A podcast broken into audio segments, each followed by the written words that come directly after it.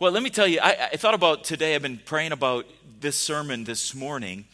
And then I, I want to also tell you about something that I've been working on, a series that uh, will start next week, which is called He Sees Me. And so this series is something I, I feel like God has been dealing with me personally about, but to, to bring you. And it's, I just want to put that thought in your mind. He sees you. He sees you. So years ago, years ago, I was a youth pastor, and we were in Minnesota. And uh, if you don't know how to say Minnesota, I can help you with that. And I, I don't know what it is with me and accents. I just pick them up. In fact, there's times where I've been around friends, and they're like, "It sounds like you're mocking them." Like, what are you talking about? Like you're talking with like them. Like I just can't help it. I just do it. And so, even when I was in Minnesota just a couple weeks ago for a funeral, I noticed when I was speaking the sermon, I was doing that but I wasn't trying to, I just was. And what I was cracking up about is the fact that nobody there even knew, because it's just how they talk.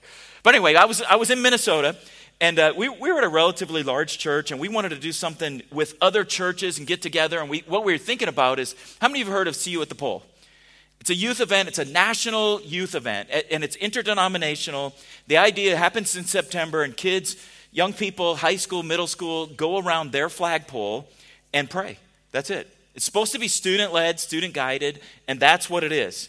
But what we thought is, what, what if we did a citywide event where we got all the churches combined? We, we not only talked about See You at the Pole, encouraged kids to do it, and then we, we canceled our own youth services, which is hard for a lot of churches to do, like, and come together for a big event.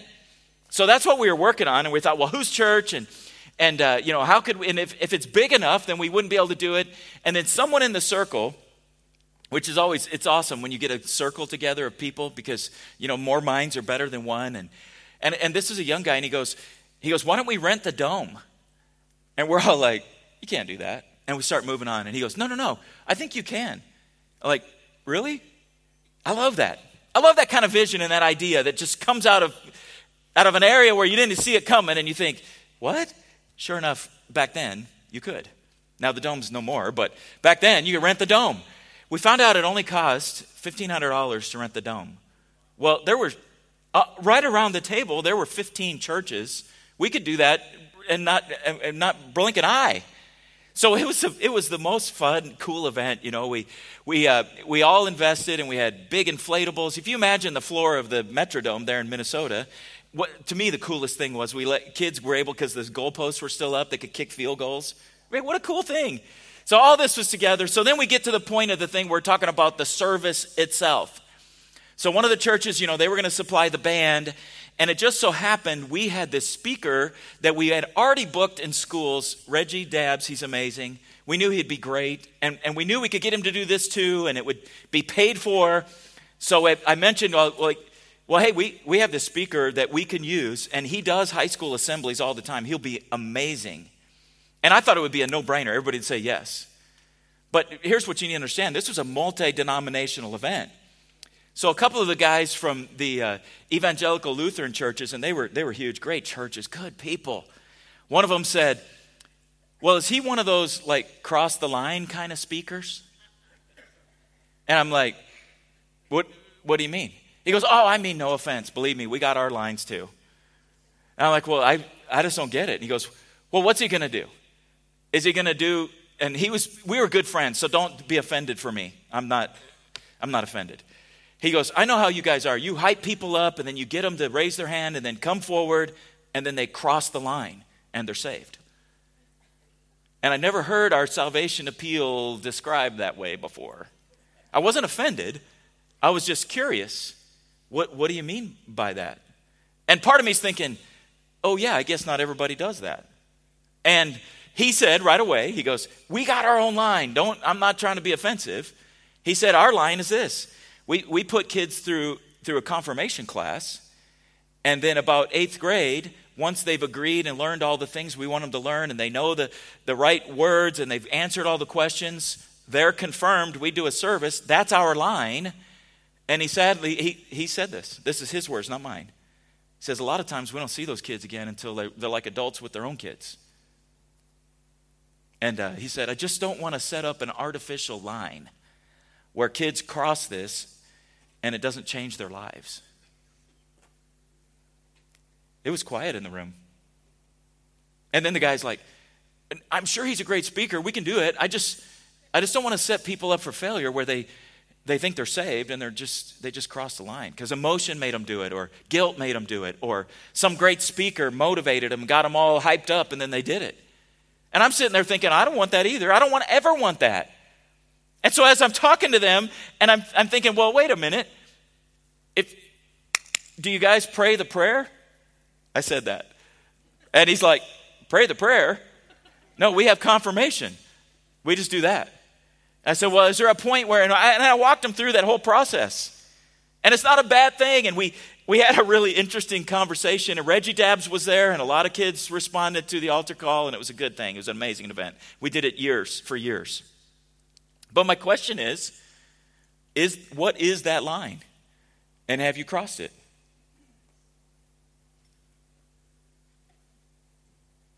Awkward silence. What does it mean to be a Christian? And do you walk back and forth across the line? I mean, is there a line like right here and you're here and you just keep going back and forth? Or are you always on this side? Or is there a point where you come to a point of faith and knowledge and like they do and there's a test you can take and once you've taken it, you're in and boom, you're done? Is it something like that? I mean, what do you do? So let's say you do cross the line. What do you do next? Like, let's say a kid did cross the line or you cross the line. What would you tell people? Okay, you're a Christian now. Now what? What would you tell them? That's not, a, that, I know it's, I'm sure there's people at home answering my question out loud, but no one in the house was. What do you do? What are people supposed to do? Pray. You tell them what prayer is, right? It's a conversation between you and God. It's like talking. And you tell them what? You need to pray every day. And I've talked to people who are new converts, people who are new to Christianity, and they say, well, is there certain words I should say, or how do I say them? Or and you, you tell them it's more like a conversation. And I, I always, I usually say it's something like this. It's like a relationship. You can't have a relationship without conversation. It's be something you, you tell them when you're struggling with something, you're happy with something, something that's going on, you want advice, you want direction. You're talking to God about it, and then they say, Well, what does He say back, and how does He answer? And I say, Well, sometimes I hear, maybe feel an impression. I've never heard a voice, I've never seen an angel, I never had this, but people like it's a one sided conversation, kind of. Kind of. Have you ever heard that women speak 20,000 words a day compared to men 7,000? Have you ever heard that? Imagine that, but way worse, right? Have you ever heard that? It's interesting. I was looking that statistic up. I hate to say things in church, especially if it's going to be online for the whole world, the World Wide Web, that aren't true. That statistic is actually challenged in many places. It's pretty interesting. There's, there was a study done by the, uh, for the journal Science, and they actually put this thing on people electronically activated recorders that they could not turn off. And it was a study they did in the United States and in Mexico with men and women. And here's what they found that women do speak more than men, but the amount of words that the average woman spoke in this test was 16,215 compared to the average man, man who spoke 15,669. That's not a big difference. So some of you are like, who's my man talking to then? Because it ain't me. I know. one, one thing the study pointed out, though, is that the context of conversations and words are way different. And that makes more sense, doesn't it? Way more sense. Because a lot of what the men were talking about had to do with, you know, what kind of business related things or whatever, whatever, whatever. I mean, it's just different. It depends on your context. And I'm sure it's different for different people. And you got people who are more outgoing and less outgoing, and people who, eh, that's not even the point of what I'm talking about. The fact is, you need to talk to people. And in case you're wondering where that stat, that 20,000 compared to 7,000 came from, the best evidence this researcher could find, it was included on the dust jacket of a book written in 2006 called The Female Brain. And then when asked, the author said, well, they didn't really have study for that. They just thought that was sounded right. so, you know, 90% of what you read on the internet is true. I'm just saying. Oh, I love too the article that, where I found a lot of this. It was it was in the BBC and it was called "The Prattle of the Sexes" instead of "Battle Prattle." I thought it was funny. What's the point?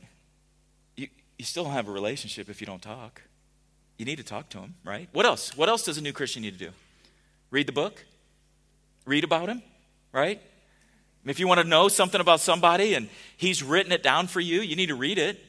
How about worship? What we talked about even this morning in, in the context of this worship service and expressing your gratitude to God, where it's, it's different than praying. It may sound or look the same to a degree, but you're actually telling Him how grateful you are for things and naming them by name. I mean, that makes them more real and more tangible and more, you, you feel more about it when you say it specific than general.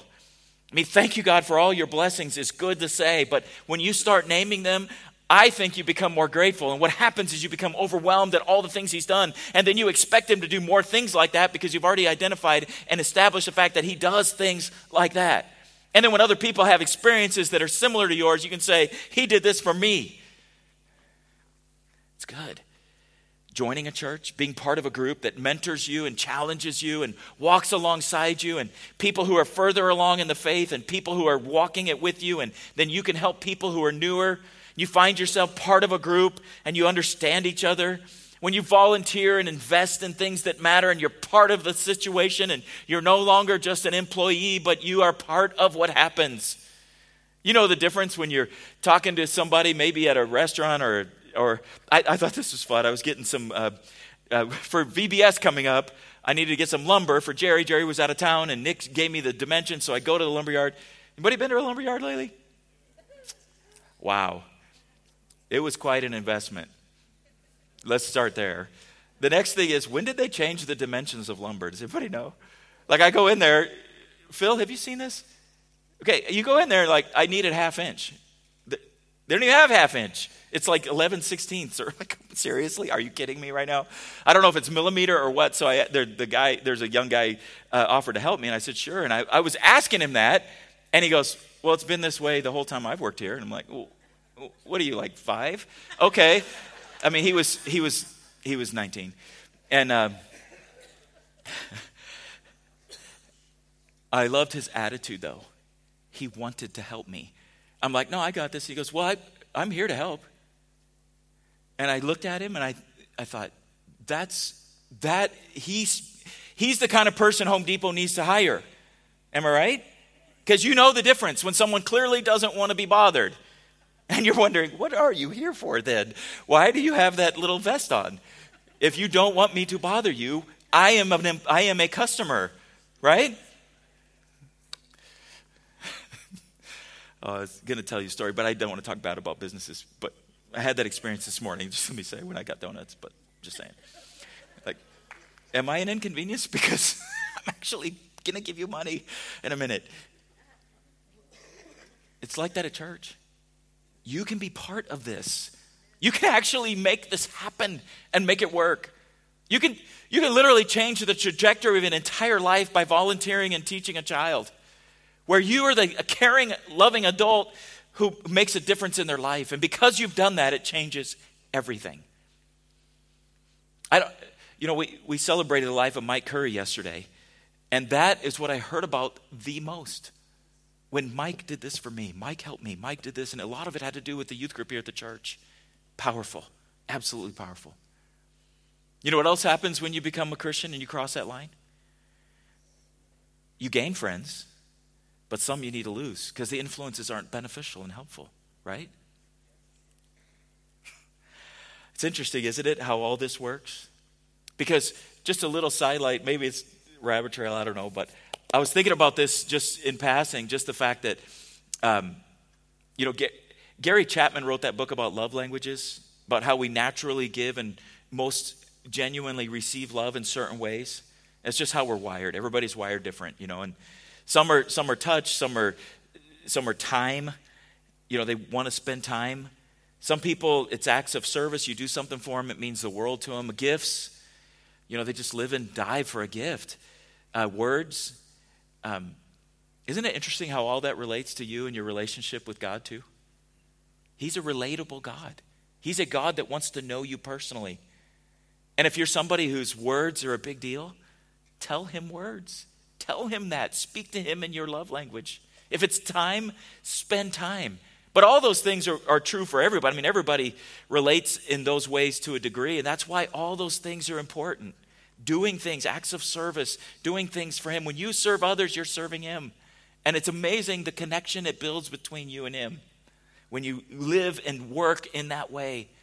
I think the touching one is more about worship when you're just spending time and not only expressing your words, but then you're, you're connecting with Him in a deep and meaningful way. We serve a personal God who wants to know you that way. He wants to know you that way. But how much of that makes you a Christian? Have you wondered that? Where's that line again?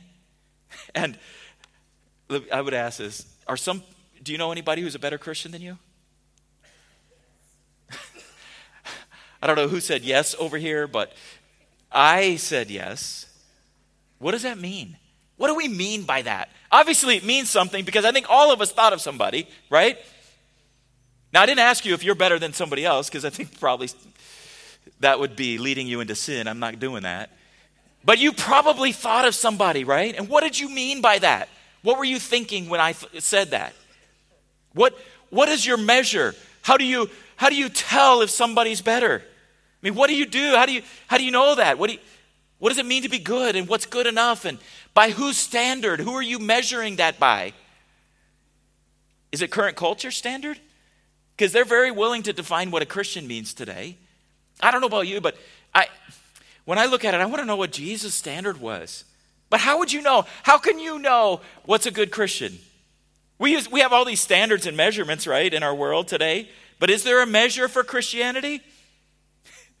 I know this is corny, but like, wouldn't it be funny if there was a scale I could put on the stage and then I tell you, okay, step up on here and see how you're, Christ- you're doing as a Christian? Does anybody like getting on the scale? I mean, do we like being measured that way? I would be saying, I'm big boned. That's what I'd be. I'm just big boned. Um, is there a BMI for Christianity? A BCI? I know it's corny. Is it how much you pray? How much you read your Bible? I had a college professor, one, my favorite, Ronald Wright. He used to say this the devil knows the Bible better than you. He just doesn't submit to Jesus, he even believes it. Is it how much money you give? I guarantee you, none of those things are probably on the scale, kind of. But think about this. Is it the words you use when you pray, or how many times you prayed, or how many times you prayed for the same thing, or how loud you prayed, or how many languages you could pray in, or uh, if you prayed selfishly or not, or prayed for everyone, or how sincere you were. I mean, seriously, how do we measure that? Because you can be sincerely wrong. Is it how many prayers are answered? Do you, I mean, do we stand out in the lobby and say, hey, I had five prayers answered this week. How about you? Well, I had six. Well, I had seven, but then one got away, and then. I mean, what do you do? What makes you a good Christian? What makes it that way?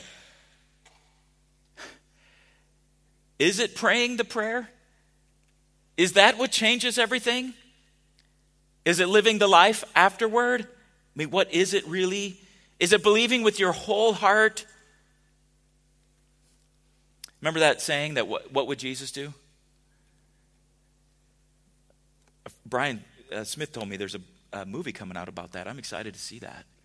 I, it's sad to me that that became a cliche, the what would Jesus do?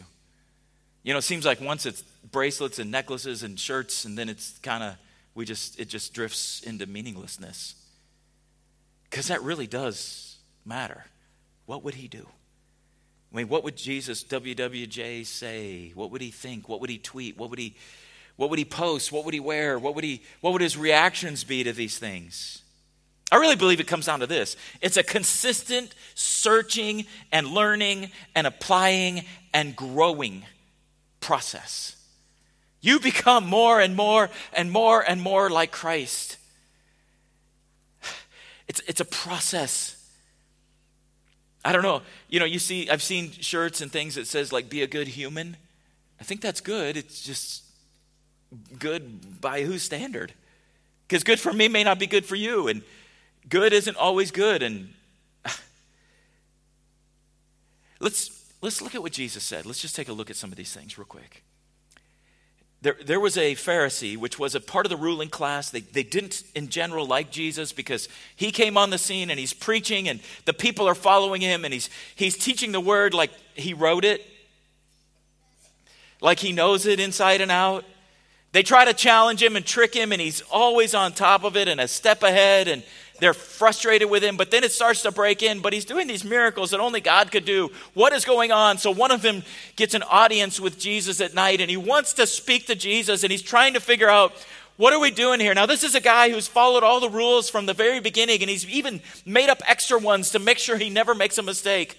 But he knows that he doesn't have the relationship with God that Jesus does, and he wants to know what is the difference.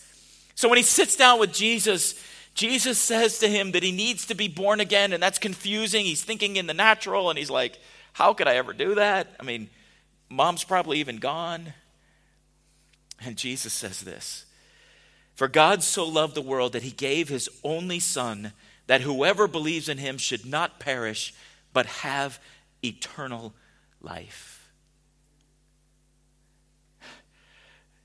He left a little confused. But we know the end of the story. Jesus said you need to believe, and we talked about this two weeks ago, where the fact that that word believe for the Jews didn't mean like, oh, yeah, I agree with that. It meant, no, like this changes everything kind of belief. It's like now I see the world totally different. It's like now, okay, you are God, and because you are God, everything you said is true. Because you raised from the dead, we know it's true. And because of that, everything changes. And whatever I thought was more important takes now a second seat to you because what you say is important is says is more important. And now not only what I say has to be the difference, I believe it and now my actions have to line up. James said faith without works is dead because just faith alone isn't it. It's faith and change of behavior. Everything changes. Peter on the day of Pentecost, the disciples were waiting. Jesus told them to wait because he said he was going to send them the helper, the Holy Spirit. And on that day of Pentecost, they were, they were praying, it says, and they were praying, and then, then a, a wind came through, and there were these, these fire, they calls them tongues of fire, but uh, these little fire flames were on top of their heads, and then they all started speaking in other languages. And there were people in town for a festival, and they said, We hear them praising God in our languages. Some cynics, always going to be cynics, said, Oh, they're just drunk.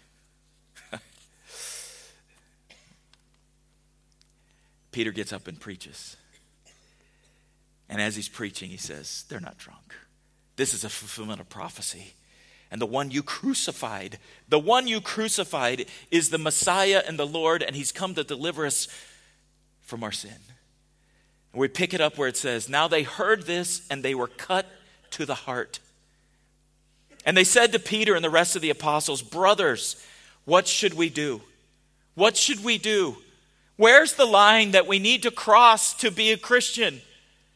What does it mean to be different one day and then the next day be a Christian? What does it mean to actually live like you're talking about? And Peter says this Repent and be baptized, every one of you, in the name of Jesus Christ for the forgiveness of your sins, and you will receive the gift of the Holy Spirit.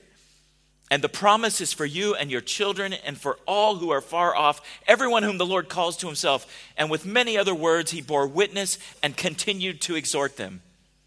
Preachers love that line. With many other words. what did he say? He said, Repent and be baptized. What did he mean? Well, the word repent means to turn around, to change. Whatever you're doing before that wasn't of God, change that. Then he says to be baptized, made a, make a public proclamation. What it means to, to repent is to submit to his lordship. In other words, I'm not going to do life my way, I'm going to do it your way. And when my way doesn't agree with your way, your way wins. That's what it means. Changes everything. Then Paul to the Romans, chapter 10, 9 and 10. If you confess with your mouth the Lord Jesus is Lord and believe in your heart that God raised him from the dead, you will be saved. Believe in your heart confess with your mouth. And with, the heart, one believes and is justified. With the mouth, one confesses. It, it's a combination of belief and then action. You believe in your heart, and then you talk about it. And what you talk about, you live. The bottom line is you're going to talk the talk, but you're also going to walk the walk. I heard a preacher one time. I was I was preaching it with a, it was a conference thing, and there were some other black preachers, and this one black preacher he goes, he goes, all y'all are hooping and hollering, and you're loud, and that's awesome. He goes, I don't care how high you jump. All I care about is how straight you walk when you hit the ground. Man, I'll never forget that. I don't care how high you jump. I just care about how straight you walk when you hit the ground. Oh my gosh. It's more than just talking and talking, it's walking and walking. It's you living out this change that's in you. In Ephesians, Paul writes to the church in Ephesus, he says, For by grace you have been saved through faith, and this is not of your own doing, it's a gift of God, not the result of works, so that no one can boast. For we are his workmanship, created in Christ Jesus for good works, which God prepared beforehand that we should walk in them. This verse describes salvation, and then it talks about what we should do afterward. It describes salvation. In other words, it's not, you didn't earn this which is very important. I mean, the Jews had all these rules and they have to do the Christians. We have all these rules. We want to walk a certain way, talk a certain way, dress a certain way. And he's saying, that's not what gets you saved. What gets you saved is faith in Jesus, and that faith changes you. And then as he changes you, he gives you things to do. It's a combination of all of that good works, sharing your faith, volunteering, serving in your home, serving your neighbors, loving your enemies. All those things are Jesus. And what he does is he makes those works happen. Paul, in the book to, to, the Corinthian church, he says, But we all, with unveiled faces, beholding as in a mirror the glory of God, are being transformed into the same image from glory to glory, just as, just as by the Spirit of the Lord. I want you to catch this being transformed into the same image. That's an active action happening. Not started in the past, continues into the future. You are being transformed. I know if I ask this question, how many of you are perfect Christians? There's some of you I would expect to raise your hand. I would raise your hand. But you know that's not true. None of us are that good. The fact is, we are all being transformed. And here's what I want you to understand. Those brothers didn't understand it sitting around the table, but the reason we pray a prayer and have people come to an altar and raise their hand is because that starts this process.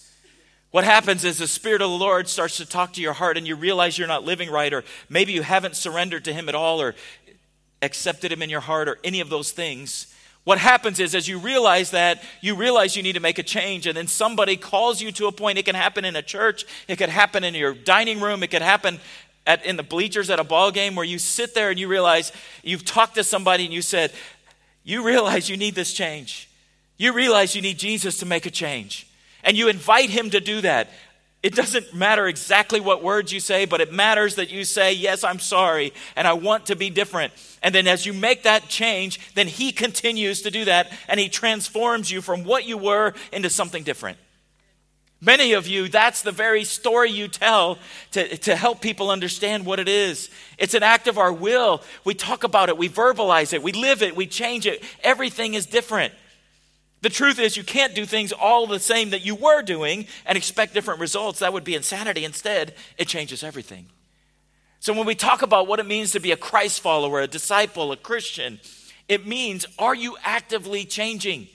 Because none of us have arrived, and it's a process we keep going through. Are you actively following Jesus? Are you working at establishing patterns and habits that take you closer to Him? Or are the things you're doing actually drawing you away? The fact is, we're all training for something. All of us. We just are. I think about you think about the military. You think about people who are in elite sports. You, you think about those kind of things. Uh, the fact is, they're always training. What are they training for? They're training for an event that's going to happen, but it's part of the training that makes you ready. And as Christians, a lot of times we don't think of the training part. We just feel like we've arrived, or we just we're kind of chilling.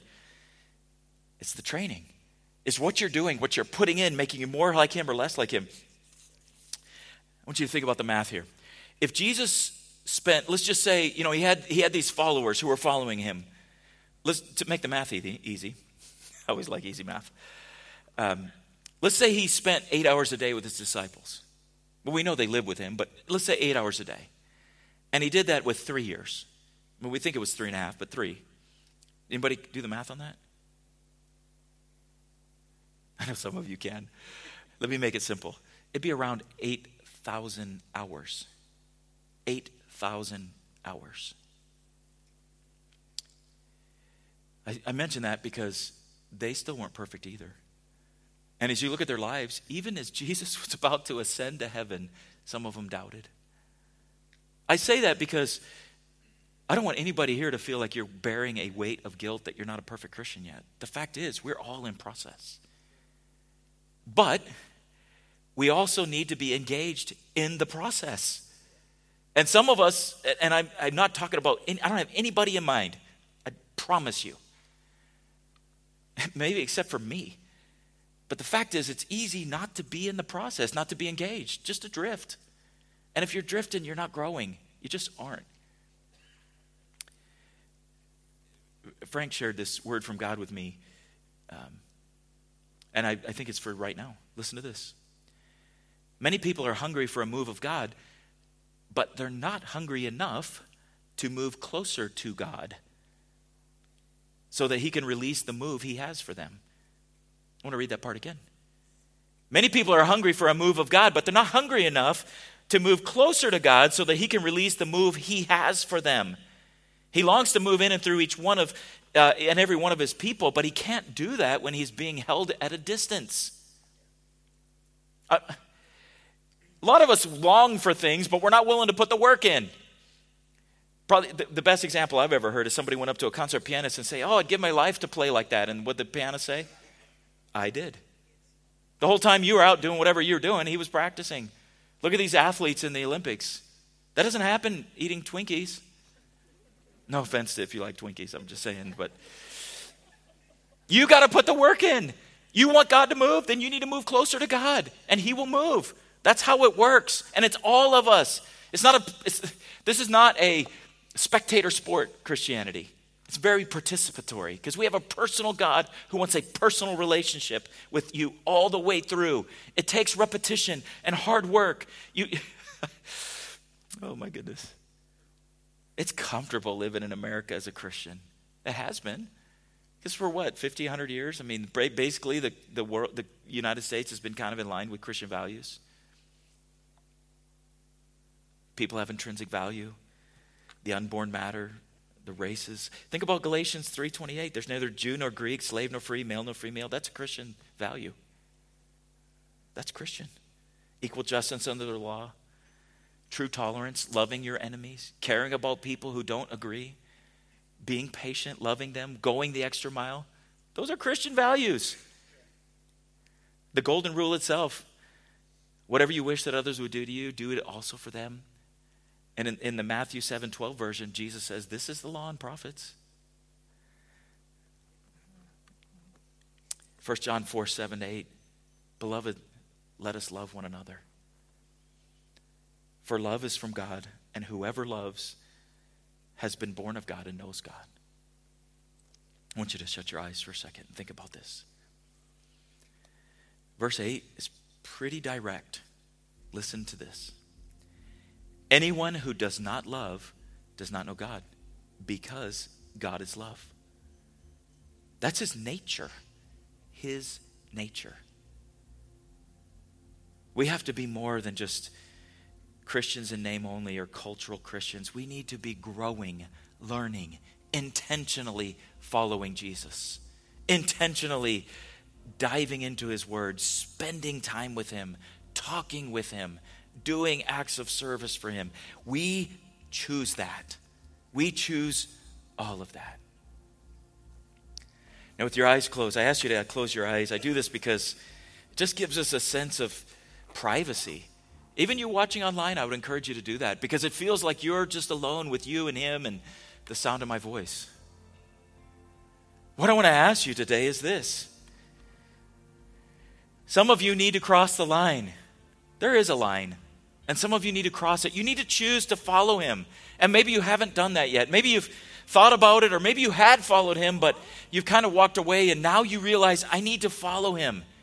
I need to choose to do that. So I just want to ask that question first, and I'll ask another question for everybody else with your eyes still closed. But maybe you're here today, or maybe you're watching online, and you can contact us privately if you want to, but you can even put it in the chat online. But if you need to follow him and you realize you need to cross that line and say, Yes, I want to follow Christ, If you want to do that, we will pray with you. Anybody at all, that is you this morning. You just want to raise your hand, and we will pray with you right now. Anybody at all. If you're watching online, that's you. It's not a complicated process. It's basically you just saying to God, and it's, you can do it conversationally. Tell Him, God, I am sorry for the things I've done that were wrong. I want your forgiveness. I accept the forgiveness Christ paid for on the cross. I want that applied to my life, and I want to be different. I want to follow you. The rest of us in the room, I just want to ask this simple question Have you been following him? How close are you following him? When I was asking you to, to, say if there was anybody who was a better Christian than you, I was goofing around. But I wanted it to hit you hard because the fact is, you should be running after him so hard that you don't see anybody else. You don't even look around because all you can see is him. He is your goal, that you want to be like him. You want to know him better than ever. So, with everybody's eyes closed, I'm just wondering who is that today? You want to follow him closer. If that's you, just raise your hand. It's a physical act that just exemplifies an inside feeling. Yes, I want to follow him. All right, let's do this. Would you stand with me? As we get ready to go today and close this service, I want to pray for us. This prayer is for you, but I want you to pray with me. Because I'm going to pray it because I need it too. I just want us to pray together. Would you do that with me as we close today? Father God, we stand before you as followers of you, but we want to follow closer. We want to run harder. We want to be, be with you. We want our time with you to be, be intimate. We want to share ideas and thoughts. And God, we want to spend time. And I pray for each of us, for me, for these, those who are watching online, that as we search after you and walk after you, that I pray your word would come alive in new ways. As we read it, it would just speak to us as if we're hearing your voice. Father, I pray as we spend time in prayer, as we're praying to you, that we, we would hear those nudges and those impressions and that you would literally respond and speak to us. God, I pray for each and every one that as we walk towards you, that our relationship with you would grow deeper today and tomorrow and the next day than it has ever been. In Jesus' name we pray. Amen. God bless you. Have a great week. Just, I just pray you will be blessed this whole week. Amen.